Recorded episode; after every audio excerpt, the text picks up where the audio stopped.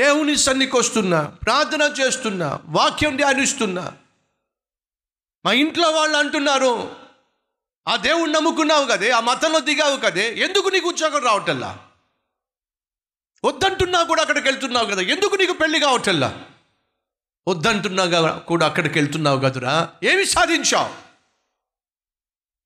మూడు సార్లు వీసా కోసం అప్లై చేశాం, మూడు సార్లు రిజెక్ట్ చేశారు, ఏం చేశావు నీ దేవుడు? అన్న, ఈరోజు నాకున్నటువంటి విశ్వాసం పరీక్షలో పడింది.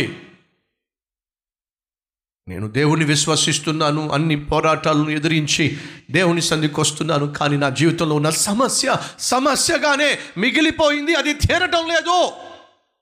నిజంగా దేవుడు నా కన్నిటిని తుడుస్తాడా అనే ప్రశ్న మీరు కలిగి ఉన్నట్లయితే వినండి. సకల ఆజ్ఞల ప్రకారము దేవుణ్ణి సేవించిన, పూజించిన, ఆరాధించిన ఈ దంపతులు వారి జీవితంలో ఒక సమస్య సమస్యగా మిగిలిపోయింది. ఏమిటా సమస్య? పిల్లలు లేరండి. నీతిగా జీవించారు, యథార్థంగా జీవించారు, సుదీర్ఘకాలము భార్య భర్త ఇరువురు కలిసి దేవుణ్ణి ఆరాధించారు, ప్రేమించారు, పూజించారు, సేవించారు, పిల్లలు పుట్టలేదండి. ఈ సమస్య ఎవరైనా తీర్చగలరా? పిల్లలు పుట్టకపోతే డాక్టర్లు ఆ సమస్య తీర్చగలరా? చాలా వాగ్దానాలు చేస్తారు, మేమిచ్చే ట్రీట్మెంట్ తీసుకోండి అంటారు, మేమిచ్చే మందులు వాడండి అంటారు, నెల అంటారు, రెండు నెలలు అంటారు, మూడు నెలలు అంటారు, ఆరు నెలలు అంటారు, సంవత్సరం అంటారు.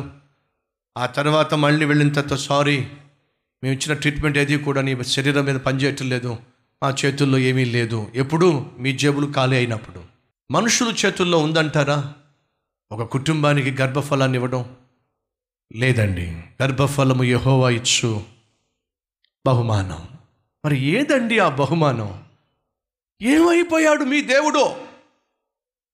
ఎందుకు మీ జీవితంలో ఉన్న ఈ అవమానము, నింద కొట్టివేయబడలేదు అని లోకం ప్రశ్నించి ఉంటుంది, బంధువులు ఆడిపోసుకొని ఉంటారు. అయినా సరే జకరియా, ఎలిజబెత్ దేవుని వదిలిపెట్టలా. మేము అనుకున్నది మా జీవితంలో జరగకపోయినా, మేము కోరుకున్నది మా జీవితంలో మేము పొందుకోకపోయినా, మా దేవుణ్ణి మాత్రం మేము విడిచిపెట్టనే విడిచిపెట్టము. ఆరు నూరైనా నూరు ఆరైనా ఆయన్నే సేవిస్తాం, ఆయన్నే పూజిస్తాం. ఈరోజు ఈ మాటలు వింటున్న సహోదరి సహోదరులు మనలో ఎవరైనా ఉన్నారా? దేవుని దగ్గరికి మీకున్న కోరికలు తీర్చుకోవడానికి వచ్చేవాళ్ళు, దేవుని దగ్గరికి మీకున్న అవసరాలు తీర్చుకోవడానికి వచ్చేవాళ్ళు. దేవుడు నీకు నాకు ఇవ్వవలసింది ఆయన ఇచ్చేశాడు. ఏమివ్వాలి? నీ కోరికలు తీర్చబడినా, నీకున్న ప్రతి అవసరాలు తీర్చబడినా, నీ జీవితంలో యేసుక్రీస్తు లేకపోతే నువ్వు తిన్నగా నరకానికి పోతావు. అక్కడ అగ్ని ఆరదు, పురుగు చావదు, ఏడుపో పళ్ళు కొరుక్కోడు. ఎంతకాలం? యుగ యుగాలు నరకంలో కాలిపోవాల్సిందే, తగలడిపోవాల్సిందే, నిత్య నరకాగ్నిలో ఏడుస్తూ గడపాల్సింది. ఇది బహు భయంకరమైనటువంటి శిక్ష. అంతటి శిక్ష నీ కోసం కాచుకుని కూర్చుండగా, ఆ శిక్ష నుండి నిన్ను తప్పించాలి అని చెప్పి దేవుడే పరలోకము నుంచి భూమి మీదకు దిగివచ్చాడు.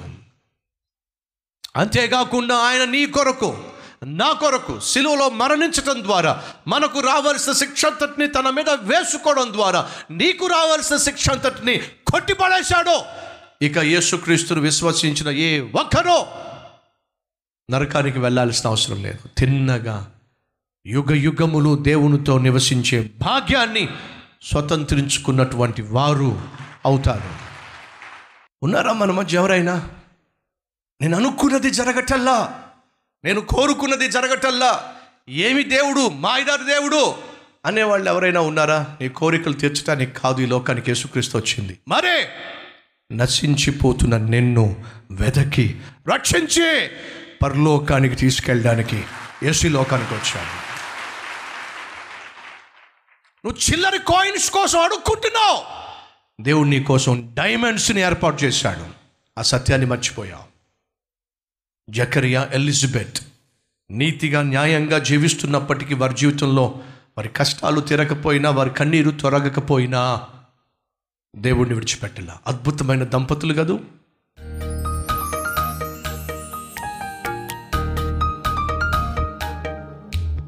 మహాపరిశుద్ధుడు అయిన ప్రేమ కలిగిన తండ్రి, బహుసూటిగా స్పష్టంగా ఈరోజు మాతో మాట్లాడావు. ఆ ప్రార్థనలకు జవాబిస్తే నువ్వు మంచివాడివి, ఒకవేళ జవాబు ఇవ్వకుండా మౌనంగా ఉంటే నాయన ఎన్నిసార్లు నిన్ను మేము ప్రశ్నించామో, నిందించామో, విసిగించామో, అలిగామో, నీ సన్నిధికి రాకుండా మేము నాయన దూరంగా నిలిచామో, క్షమించు నాయన, మన్నించు నాయన. నువ్వు ఎంతైనా నమ్మదగిన దేవుడు నాయన. నా కోసం నీ ప్రాణాన్ని ఇచ్చేశావు, ఇంకెంతకంటే ఏం కావాలి? నా కోసం నీ రక్తాన్ని ధారపోసావు, ఇంకెంతకంటే ఏం కావాలి? నా కోసం సిలువలో మరణించావు, మమ్మల్ని క్షమించావు, మమ్మల్ని రక్షించావు. యుగ యుగములు పరలోకములో నిత్యము నీతో జీవించే భాగ్యాన్ని ఉచితంగా మాకిచ్చావు.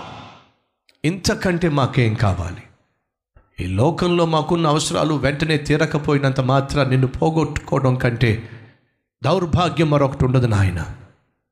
కాబట్టి బ్రతికున్నంత కాలము నిన్ను సేవిస్తూ, నిన్ను ఘనపరుస్తూ, నీ కొరకు జీవించే మహాకృప మాకివ్వమని వాగ్దానము చేసిన దేవుడవు. వాగ్దానం జ్ఞాపకం చేసుకుంటావు, మా కన్నీళ్లు తుడుస్తావు, మా అవమానాన్ని కొట్టివేస్తావు. ఆ రోజు త్వరలో రాబోతుంది.